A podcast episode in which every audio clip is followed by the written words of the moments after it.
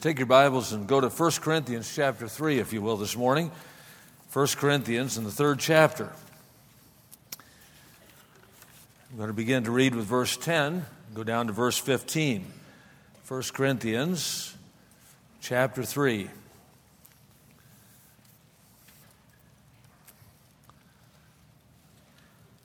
Beginning with verse 10. According to the grace of God, which is given unto me, as a wise master builder, I have laid the foundation, and another buildeth thereon. But let every man take heed how he buildeth thereupon. For other foundation can no man lay than that is laid, which is Jesus Christ.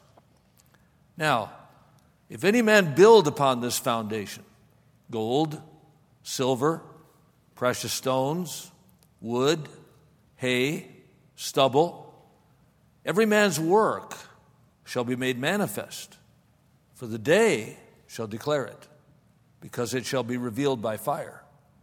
And the fire shall try every man's work of what sort it is. If any man's work abide, which he hath built thereupon, he shall receive a reward. If any man's work shall be burned, he shall suffer loss. But he himself shall be saved, yet so as by fire. There's an interview day coming for every student every faculty member, every staff member.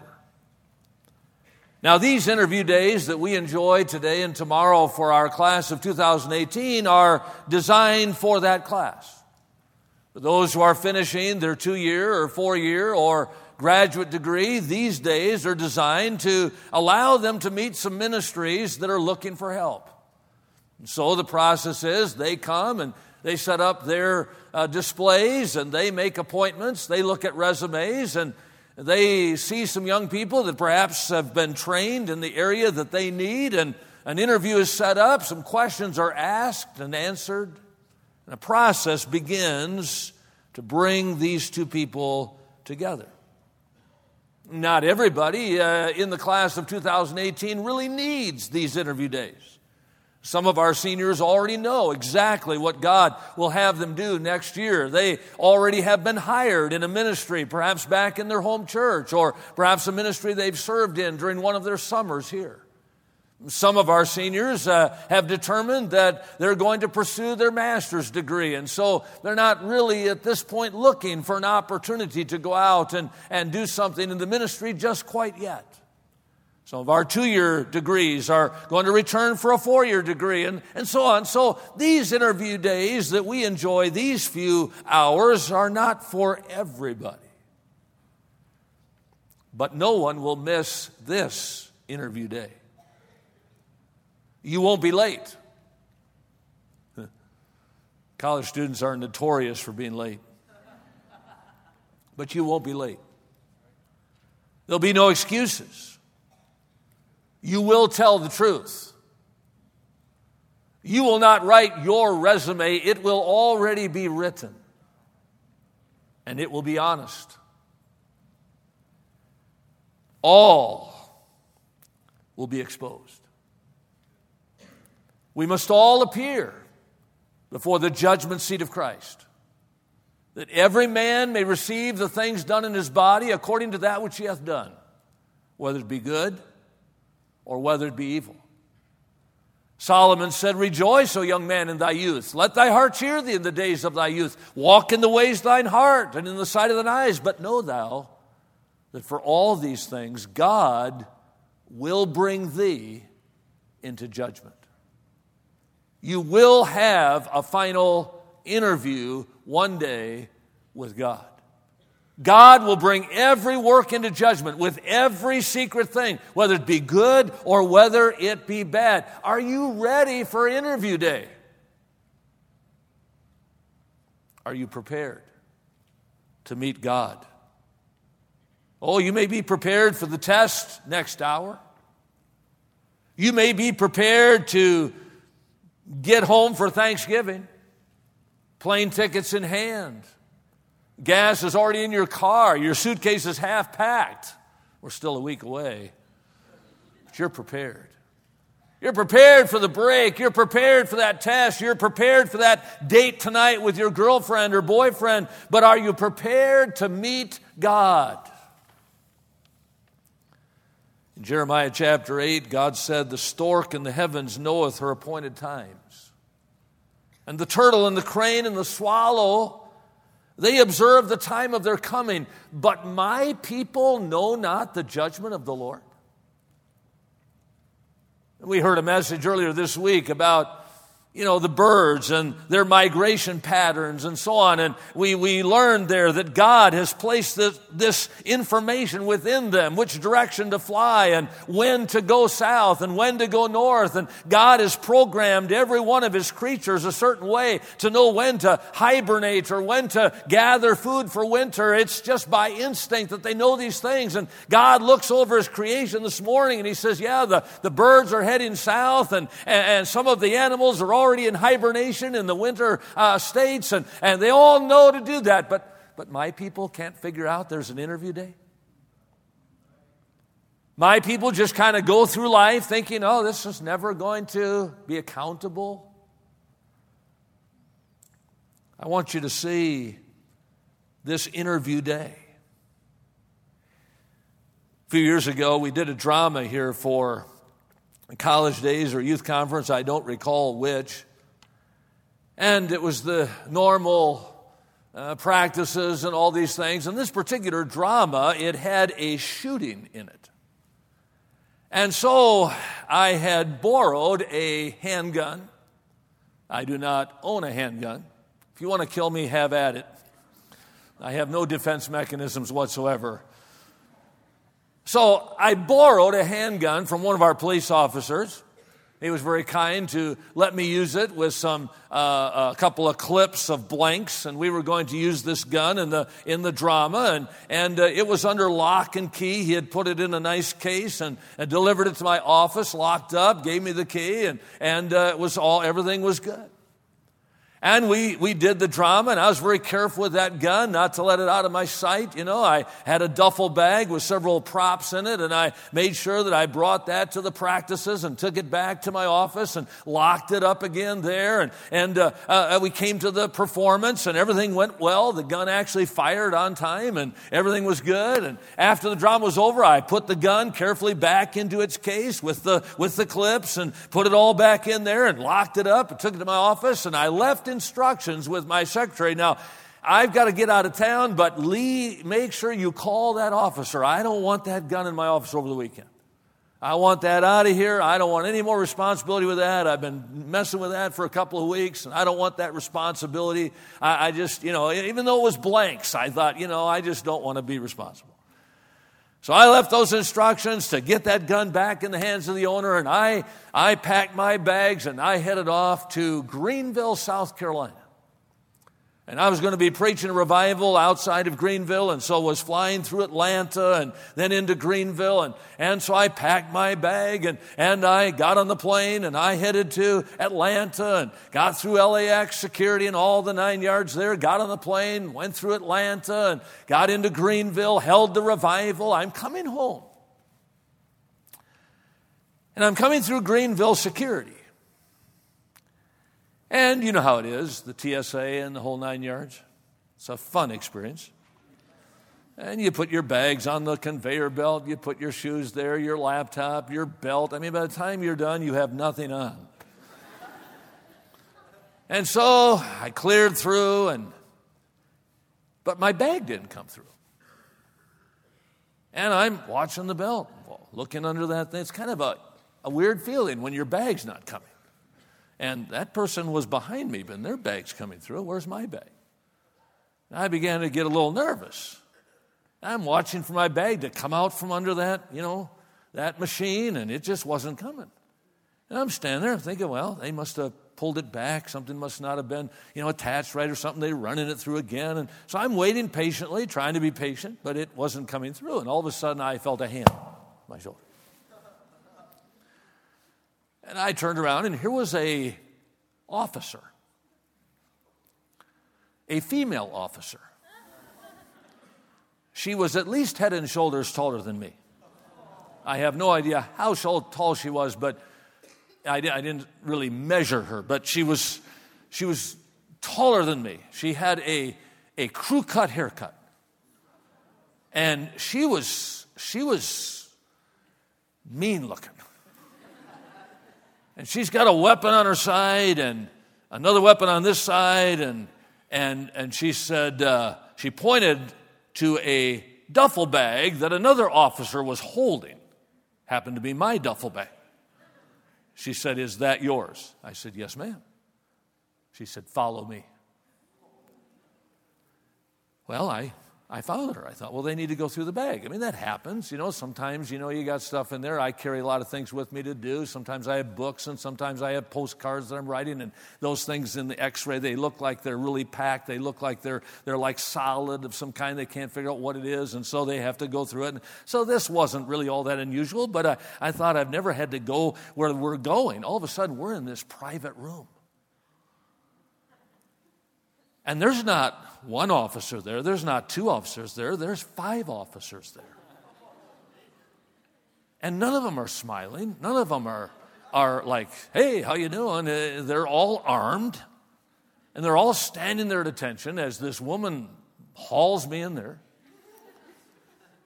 And they're all looking at me, and my duffel bag is sitting there on the table.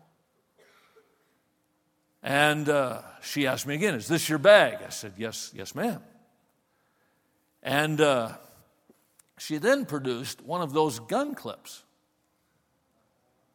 from the gun I had borrowed. It somehow had not gotten into the case, it had remained in my duffel bag. I used the same duffel bag for drama props as I used to travel. And here was that gun clip. And I'm seeing it lying there, and I, I said, I, I can explain. They said, Don't bother. I said, Seriously, there's a, they said, Stop talking. They said, Is this yours? I said, Well, technically, answer the question yes or no. Is this yours? Yes. I lied. I mean, I, what was I going to do? No. It's not mine. It was in my duffel bag. I assumed they wanted a yes. I said, yes. Technically, it belonged to the police officers in church, but they didn't want to hear that part. I said, yes. They said, where's the gun? I said, it's in California. They said, you have no weapon with you? No, no, no, no, I don't. This is your clip, yes. Uh, you will sign this paper allowing us to destroy it. Okay. I'm thinking, now I have an officer in California who's going to kill me when I get back. I said, okay. So I signed the paper. They're going to destroy this clip. I signed the paper, turned it over to them legally. When they got, when I got done, I, I thought, okay, they're going to let me go. And they, they, they were letting me go. And I said, would you like to hear the story? They said, no. Okay. I think that's about as close as I've come to the judgment seat of Christ in life. I was being interviewed for something that wasn't good, something that got me into a lot of trouble, or certainly could have. Are you prepared to meet God?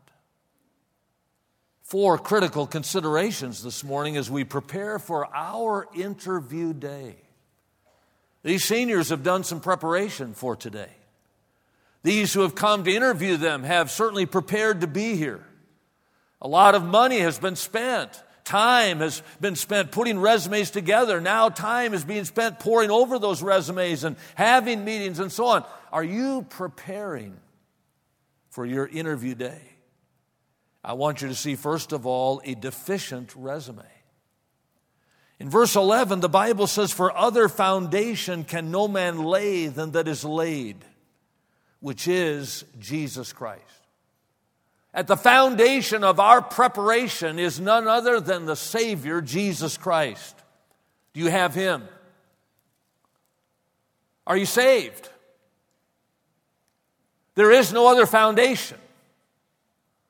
You are not ready to meet God. You can have good grades. You can have a good, uh, good friends. You can have some good deeds in your life. You can have good works in your life, good thoughts, good disciplines. You can have all that, but without Christ, you are nothing at this interview.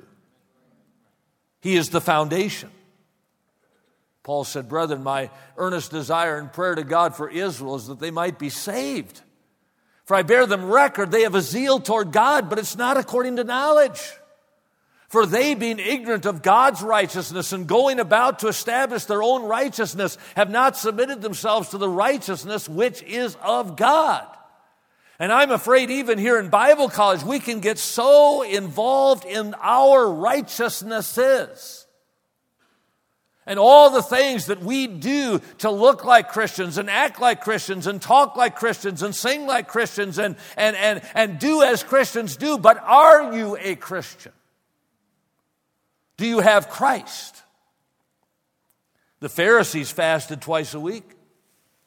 They gave tithes of all that they possessed. They made broad their phylacteries. They loved the uppermost rooms at feast and the chief seats in the synagogues. They loved to be called rabbi, rabbi in the marketplaces. But when Jesus came to those Pharisees, he said, Woe unto you, scribes and Pharisees, hypocrites! For you make clean the outside of the cup and the platter, but the inside is full of extortion and excess. Thou blind Pharisee, cleanse first the inside of the cup and the platter, that the outside may be clean also. Woe unto you, scribes and Pharisees, hypocrites! You're likened unto whited sepulchres, which indeed appear beautiful outward, but within you're full of dead men's bones and all uncleanness. Even so, you appear outwardly righteous unto men, but within you're full of hypocrisy and all iniquity. O generation of vipers, how shall you escape the damnation of hell? Here were people that had perfect resumes religiously. Their resume was perfect when it came to keeping the law, dressing right, acting right, doing all the right things on the outside. But Jesus said, You're lost. Why? Because you have a deficient resume you have not Christ. No, Jesus warns, Many shall come unto me in that day, saying, Lord, Lord, have we not prophesied in thy name? And in thy name cast out devils, and in thy name done many wonderful things. These people that were standing there, they had preached in his name, they had cast out demons in his name, they had done many wonderful works, but Jesus said, I never knew you. A deficient resume. Jesus in Luke 13, verse 24 said, Strive to enter in at the straight gate. For many, I say unto you, will seek to enter in and not be able. When once the master of the house has risen up and shut to the door, and ye begin to stand without and to knock at the door, saying, Lord, Lord, open unto us. I know you not whence you are. But we've eaten and drunk in thy presence, thou hast taught in our streets. I tell you, I know you not whence you are. There shall be weeping and gnashing of teeth when you see Abraham and Isaac and Jacob and all the prophets in the kingdom of God and you yourself thrust out. Oh, listen, you're a West Coast Baptist College Bible student. You may be in the class of 2018. You may be taking Old Testament survey. You may be memorizing verses. You may be going out soul winning every week. But does your resume include salvation? Do you know Christ? Years ago, I was preaching at the Wilds Christian Camp and Conference Center. It was Pro-Teens Week. Some of you that have grown up in churches that use Pro-Teens, they have a week at the Wilds where all those who have participated in Pro-Teens come together from across the country. And uh, these young people have all year long done certain things to earn points uh, in, their, in their Christian life. They, they get points for reading their Bible. They get points for going soul winning. They get points for reading books. They get points for writing essays. They, they, they have this program to help Christian young people stay on track and, and, and, and serve the Lord. And, and uh, once a year, they come to the wilds and they, they, they all come together and they've tallied these points all through the year from these young people from all over the country. And the first night, they take the top 20 in America, and they put them up on the platform. The top 20 scorers. And it's really cool. I mean, it's amazing. And they, they tell you who these kids are and what church they're from, and, and, and they tell them a little bit about uh, their, their background, and their biography, and a little bit like that. And, and you kind of look at these kids, you go, wow, these are the cream of the crop. I mean, these kids, they've memorized all these verses, and they give you sort of a, a, a an outline of what they've had to do to be standing up there and how many points you know, are possible to get. And these kids, they're all within, you know, uh, a thousand points of the maximum. Well, then the next night, they, they, they, they, take five off and there's 15 left. And then the next night, there's 10 left. And then the next night, there's five left. And they keep whittling it down until the last night they crown the champion. Well, the first night they put these 20 kids up there, and I'm sitting down here waiting to preach, and I'm not real familiar with Pro-Teens at the time. I, I had heard about it, but I didn't know the, the, the, the depth of all this work they had done, and I was truly amazed at some of the things they were saying about these kids. There was one girl on the platform, though, that I noticed her, her countenance was a little different than the others. Most of the kids up there were, were, were sort of humble, and, and, and you could just tell they were just kind of humble to be up there in the top 20 in the nation. They, you could tell they were just very appreciative of, of being recognized like this. But there was one girl that she didn't show much of anything, just kind of a, kind of a blank stare, and uh, didn't, really, didn't really show much emotion or any real anything on her face. After all this was over, they had some special music, and I preached. And that first night, they always, as they do at the Wilds, they dismissed all the young men because they want to talk to the young ladies for a while. And uh, so they had the young ladies kind of come down, move toward the front. And this particular girl, I'd watched her while I preached, and she never looked up. She never opened her Bible. And I thought, boy, she, she's not feeling well. I mean, she's one of these 20, she must have gotten awful nervous. She's just not feeling well. Because all through the service, she just kind of sat there with her head down, never opened her Bible. As the girls were moving forward, I was moving out with the guys, and I happened to pass by her. As she was moving forward, I was moving by, and, and I said, uh, I said, hi. And she kind of went like this. Never said a word, just walked past me. I thought, well, that was strange. I'm an ugly guy, but I wasn't trying to flirt. Just said hi.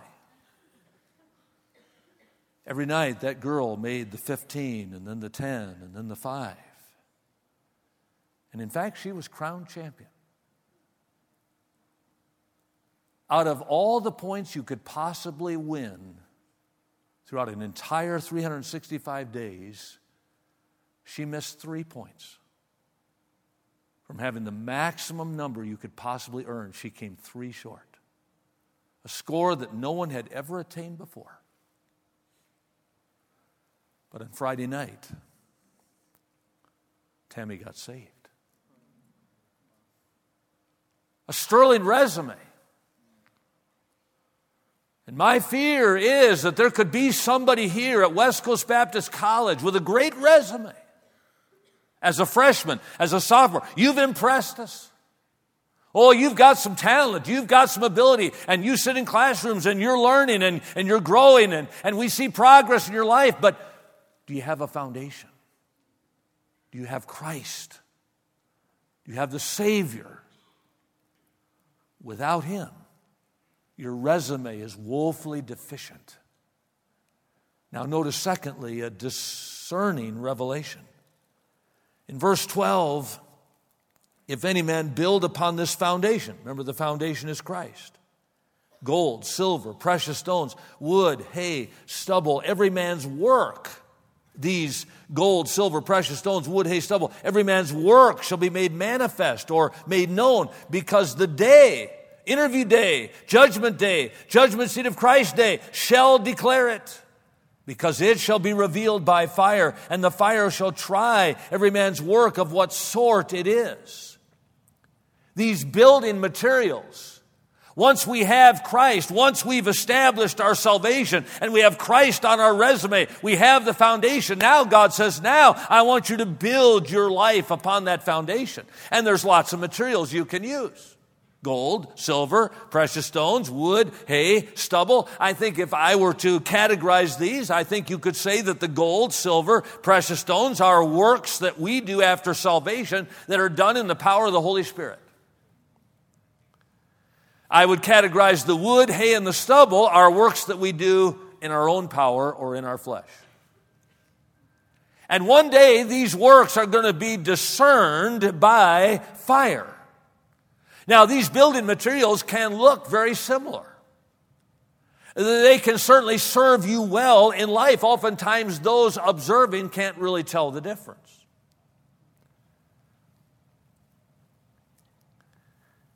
I think all of us would say that Judas Iscariot lived a wood, hay, and stubble life. But nobody knew it. No one could tell that Judas was living in the flesh, living without Christ. He looked like the other disciples. He preached like the other disciples. It's my personal opinion. I have no real basis for why I believe this, but I think Judas Iscariot was the best preacher of the 12. I know he was the most trusted of the 12 because he kept their money. I don't think Peter or John or James or Andrew or Matthew uh, uh, thought that Judas was, was uh, the, the traitor, the deceiver or the devil, as Jesus called him. They did not discern that Judas did not have the Lord. He looked like everybody else. He acted like everybody else. He did the things that everybody else was doing. In fact, at the Last Supper, uh, Jesus is there in that upper room, and, and you remember how the disciples had gathered there in that upper room, and, and Jesus is, is, is beginning to talk about the fact that he's about to die. And as he does, he says to that group of disciples, One of you shall betray me. Remember that? One of you. Now, he had been talking about being betrayed, and that, in fact, that's why they had come to Jerusalem, to be delivered into the hands of sinful men. He had told them that. So they, they understood that, at least academically or mentally, that they were there for the very purpose of him being betrayed. But I don't think they thought the betrayer was coming from their group. And so when Jesus said, One of you, there's only 13 men in the room. He says, One of you shall betray me. And the disciples immediately began to say, Lord, is it I? Lord, is it I? Lord, is it I? By the way, that's, that's interesting. They didn't say, Hey, Lord, is it Peter? Lord, I bet it's Thomas. He's been doubting you. No, they said, Lord, is it I? Or is it I? And Jesus answers the question.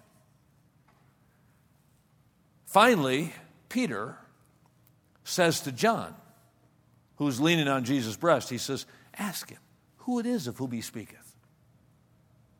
And so John asks him, Lord, who is it? And Jesus reaches, no doubt, across the table and he takes a piece of bread. And he says, Whosoever I shall give the sop after I've dipped it, the same is he. How many of you like to dip your bread in some gravy or some sauce? Yeah. If you ever go to Israel, the bread is really hard, it's very chewy. You better have strong teeth if you're going to eat bread in Israel. It's hard bread. And so they often would would, would place it into a sauce to soften the bread, to give it some taste perhaps. And, and so he, he takes this piece of bread and he, and he says, Whoever I give this to after I've dipped it. So he's answered the question. They've asked him, Who's going to betray you? He said, Whoever I give this piece of bread to. So now all eyes are on Jesus. He takes that piece of bread, he dips it in that sauce, and he reaches across the table and he gives it to Judas. it's Judas! Judas! Judas! Was that the response? No. The Bible says, Now no man at that table knew why he spake this unto him. For some of them thought because he had the bag, he should go out and buy something for the feast, or they should give something to the poor. He then, having received the sop, went immediately out, and it was dark. He just told them what it was for. But nobody suspected Judas. You know why? Because the wood, hay, and stubble and the gold, silver, and precious stones can look a lot alike. But one day, there's a discerning revelation. You see, I, the Lord, search the heart. I try the reins, even to give every man according to the fruit of his doings. See, man, we look on the outward appearance, but not God. God looks at the heart. And again, young people, listen, here at Bible College, we as faculty, as staff, you as students, we can kind of go through the motions. Hey, by Thanksgiving time, we pretty much know how we're supposed to act. We know the drill. We, we know how we're supposed to dress, how we're supposed to talk, what we're supposed to listen to, what we're not supposed to listen to, you know, and we can put on the, the show. And the dean's office would never know the difference. But God looks at the heart. And at this interview day, there will be a discerning revelation. Now we see, thirdly, a desired reward. In verse 14, if any man's work abide. In other words, he's going to set on fire our works. Now, when you put fire to gold, silver, and precious stones, it doesn't destroy them, it, it purifies them, doesn't it? Makes them even better. But when you put fire to wood, hay, and stubble, it consumes them. So the Bible says here in verse 14, if any man's work abide. In other words, it, it stands the test of this fire, which he hath built thereon, he shall receive a reward he shall receive a reward. Our, our God is a consuming fire. Who can stand before the Lord? For he is as a refiner's fire. You say, well, uh, look, I don't really care if I get any rewards. I just, I just want to go to heaven. I'm just glad I'm saved. I, I don't care about anything beyond that. I can live in a cottage. I can live on the outskirts of the celestial city. I don't care as long as I'm there. I don't care about rewards. Oh, you'll care that day because you're not keeping them. In Revelation chapter 4, the Bible says in verse 10 the four and twenty elders fell down before him, Jesus Christ, which sat upon the throne, and worshiped him forever and ever, and cast their crowns before that throne, saying, Thou art worthy to receive glory, power, honor, and blessing, for thou hast created all things, and for thy pleasure they are and were created. You see, any crowns that we obtain at this interview day for, for works that were done in the Spirit and done for the Lord, anything we receive for that, we're going to give back to Him. We're not going to strut around heaven saying, hey, look at my crown, check this out. Man, you didn't get much. Look at what I got. No. We're going to take those crowns, that reward, whatever it is, we're going to cast it at the feet of Jesus Christ. Must I go in empty handed? Must I meet my Savior so? Not one crown with which to greet him? Must I empty handed go? Notice finally a devastating regret. In verse 15, if any man's work shall be burned, he shall suffer loss.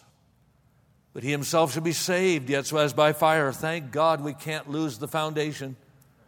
We can't lose our Savior. We can't lose eternal life.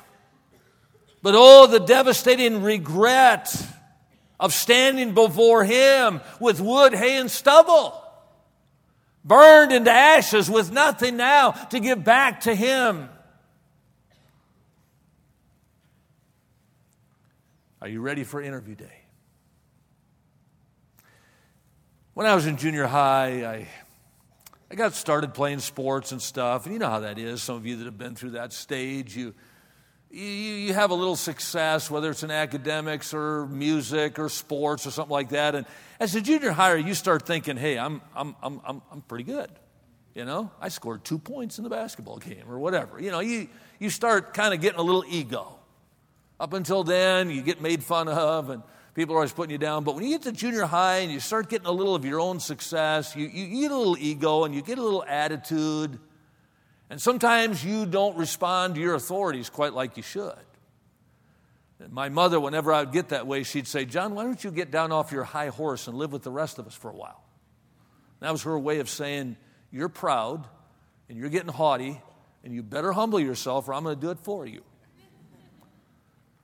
And one night I came home from school and I had been in a bit of trouble at school. And when I was in trouble at school, I was in trouble at home. And, and I came home and my mom was very discerning. And I came in and sat down at the table that night to eat, and my dad had already gone out to the, to the barn to start the milking of the cows, and I had come in a little bit later than supper from ball practice, and I sat down, my mom kept my supper warm, and I, I started eating, and I had a bit of an attitude. And I don't remember all the details of the first part of the story. They sort of, they sort of faded with the end of the story. But I said something, I did something to my mom, I, I responded in a certain way where she just, you know, that was it. I'd crossed the line. And she, she came over to that table and she grabbed me by the arm, and I, I was taller than she was now. I was bigger than she was. But she jerked me out of that chair. And she bent me over. And she started spanking me. And she could make it hurt. But I'm in junior high. I'm not going to let her have the, the fun of knowing it hurt. So she's wailing away with everything she has. And finally, she wore herself out, I guess. She kind of jerked me back up, and I looked at her and went, huh. Like, is that the best you can do? And she looked at me and she said, John, you go see your dad. Oh, now that was going to be a little different. dad was bigger than me. His hands were about twice the size of mine. Well, dad was out in the barn. So I headed that direction. But I wasn't in any hurry. The barn was about 100 yards from the house. And I took my good natured time getting out there. I never figured this out till one night I was telling this story in church. And it dawned on me. I never could figure out as a kid how my dad, in the time that I walked from the house to the barn, found out about everything I did. I never could figure that out. And one day I was telling this story and it dawned on me that's why we had a phone in the barn and in the, in the house. And the time I was taking my good natured time getting out there, my mom was on the horn, telling my dad everything. Well, I went to the end of the barn where I knew my dad wasn't.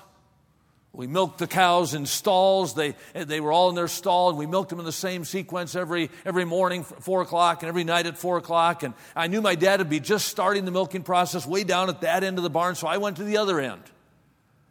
And I opened the doors. A big door slid on these, on these uh, pulleys, and I, I slid it back as quietly as I could, kind of slipped in and, and pulled it shut. And there were rows of cows on both sides, all the way down that barn, 50 of them, 25 on each side. And, and they're all standing there ready to get milked. And my dad was way down at the other end. And there was this cement pathway through the middle of the barn, and, and uh, gutters separated that middle section of cement from the stalls of the, of the cows. That's the bathroom. And, and so I, I started walking down the center of that barn, and my dad was, was at the very first cow. And he had the milking machine on the cow, and, and he was finishing her up, as we used to say. When a cow milks, you have to get all the milk out. Because if you leave any of it in there, she can get sick. Gets mastitis, what they call mastitis, and she can die. So you have to milk them out. Sometimes you have to kind of massage the udder, and sometimes you have to strip uh, milk them a little bit after you take the machine off, even. You got to get all that milk out. And so my dad was very, very careful about kind of holding that milker on for that very last bit of milk to make sure they were completely milked out. So he is squatted down in between cows and he's holding this milker on. He's got his back to the, to the center section of that barn where I am. I walked up behind him. I didn't think he knew I was there. I, I just walked up there and, and waited. I'd been taught as a little boy don't bother your dad when he's working, let him finish his work.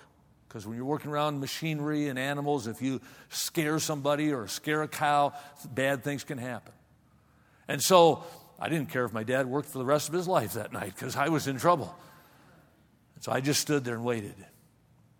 And pretty soon my dad, he, he pulled that milking machine off of that cow and he he stood up and he, his back still to me, and he, he put that milking machine in, its, in order, and he reached up and he took the suction hoses off of the airlines, and he, he hung those on the milking machine. And then he turned around with that 50 pounds of milk in his hand. And he stepped over that gutter onto that cement slab where I was. And tears were roll, rolling down his face. His lip began to quiver. And he said, John, your sin makes me so sick. And he stood there and he wept. And as a 13 year old kid, I, I wanted so badly for my dad to take one of those giant farm hands and just slap me because I needed it, I deserved it. I remember thinking, grab that board that we always kept a board up above the beams where if the cows got ornery, my dad would use that two by four on them to correct them. And I, I wished he had grabbed that board and just hit me with it as hard as he could because I deserved it. But my dad never, never laid a hand on me that night. He never said another word. He just stood there and wept.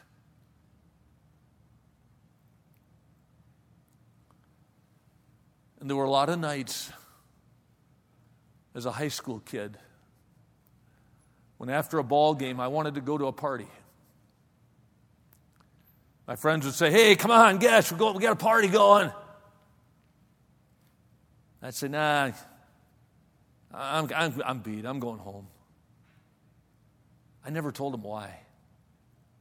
But you know why I never tasted a drop of alcohol in high school? You know why I never messed around with a girl in high school? You know why I never smoked a cigarette or took any drugs? You know why? Because I never wanted to see those tears again.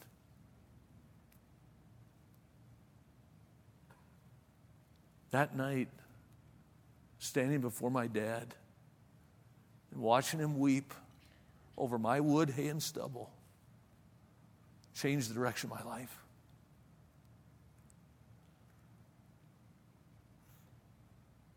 God weeping this morning over your life? As God discerns your heart and life, is He weeping? Would you let those tears, if we wouldn't want to, if we wouldn't want to see the tears of our human father again, how much more would we not want to bring tears to our heavenly father's eyes? When you stand before him at interview day, may you see a smile come across his face as he says, Well done. Well done, thou good and faithful servant. Enter into the joy of the Lord. Are you ready for interview day?